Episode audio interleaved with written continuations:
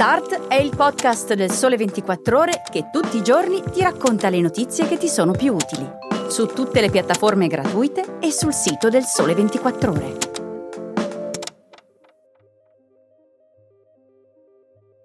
Buongiorno, oggi è il 2 novembre, io sono Alessia Tripodi e in questo primo giorno di lavoro dopo il ponte di Ognissanti voglio iniziare la puntata di Start proprio parlando di lavoro. La prima notizia di oggi riguarda infatti lo stop ai licenziamenti che dal 1 novembre non è più in vigore anche per i settori del terziario, per le piccole imprese, l'artigianato e tre comparti dell'industria, ovvero il tessile, l'abbigliamento e la pelletteria.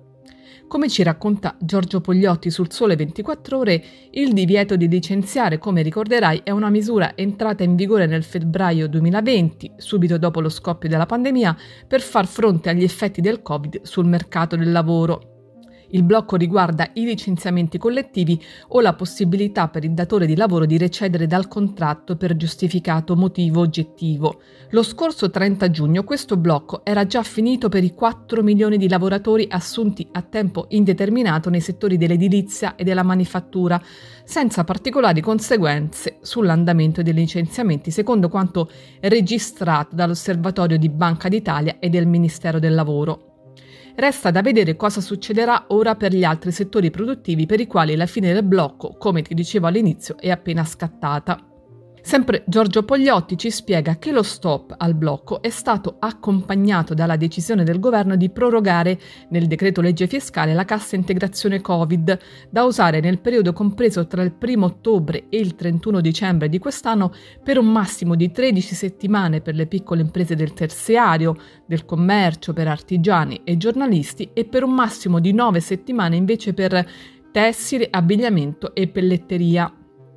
Quindi mentre usano la cassa Covid, i datori di lavoro non possono licenziare a meno di accordi collettivi raggiunti con i sindacati sugli esodi incentivati, a meno di cessazione definitiva d'attività d'impresa o messa in liquidazione. I sindacati criticano questa norma che sostanzialmente lega il divieto di licenziare alla scelta dell'utilizzo della cassa da parte delle imprese e chiedono invece di ripristinare un blocco generalizzato dei licenziamenti finché non sarà pronta la riforma degli ammortizzatori sociali che però viaggia con i tempi della legge di bilancio e dunque sarà operativa nelle migliori delle ipotesi dal 1 gennaio del 2022.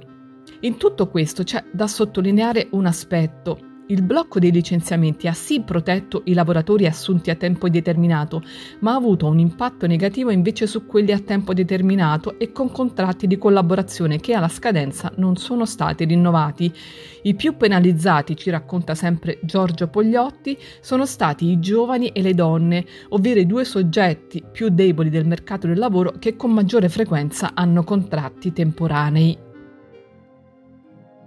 Intanto, in questi giorni la manovra di bilancio firmata da Mario Draghi arriva in Parlamento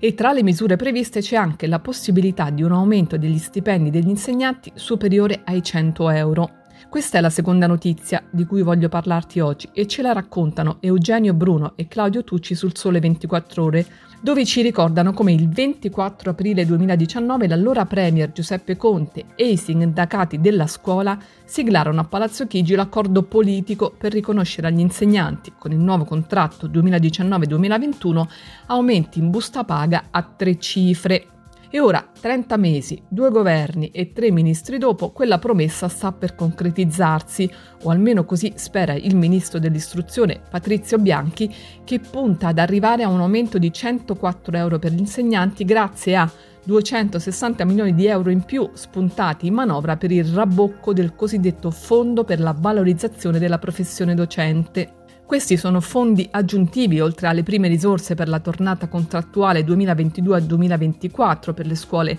e grazie ai quali appunto si dovrebbe riuscire a raggiungere l'obiettivo degli aumenti in busta paga. D'altronde l'adeguamento degli stipendi dei professori è riconosciuto da tutti e da tempo come un nodo fondamentale per il rafforzamento della scuola italiana.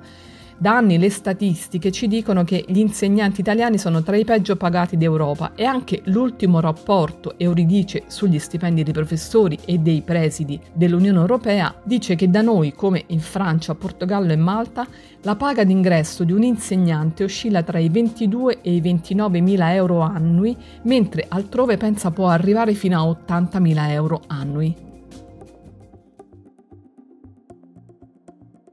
Voglio concludere il podcast di oggi con una domanda che forse può apparire un po' provocatoria. Quanto sei amico dei tuoi risparmi? E un'altra domanda, lo sai che spesso nella nostra mente si annidano i peggiori nemici dei nostri soldi? Bene, per questo il Sole 24 ore ti propone un percorso di educazione finanziaria molto particolare,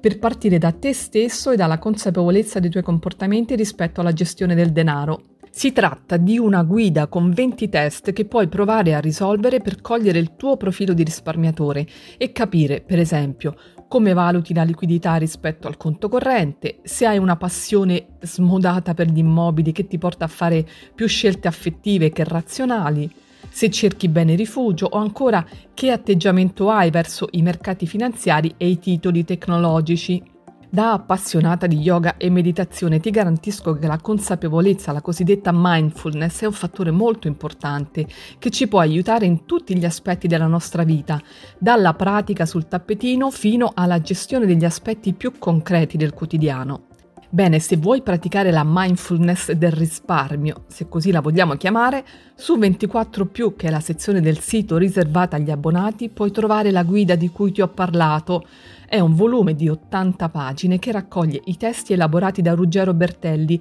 professore di economia degli intermediari finanziari all'Università di Siena ed esperto di finanza comportamentale. Una guida che puoi scaricare online. Bene, questa era l'ultima notizia di oggi. Io ti ringrazio di avermi ascoltata fin qui e spero che il podcast ti sia piaciuto. Se vuoi scrivermi per commenti, suggerimenti, osservazioni, la mia mail è alessia.tripodi-ilsole24ore.com. A domani per una nuova puntata. Ciao!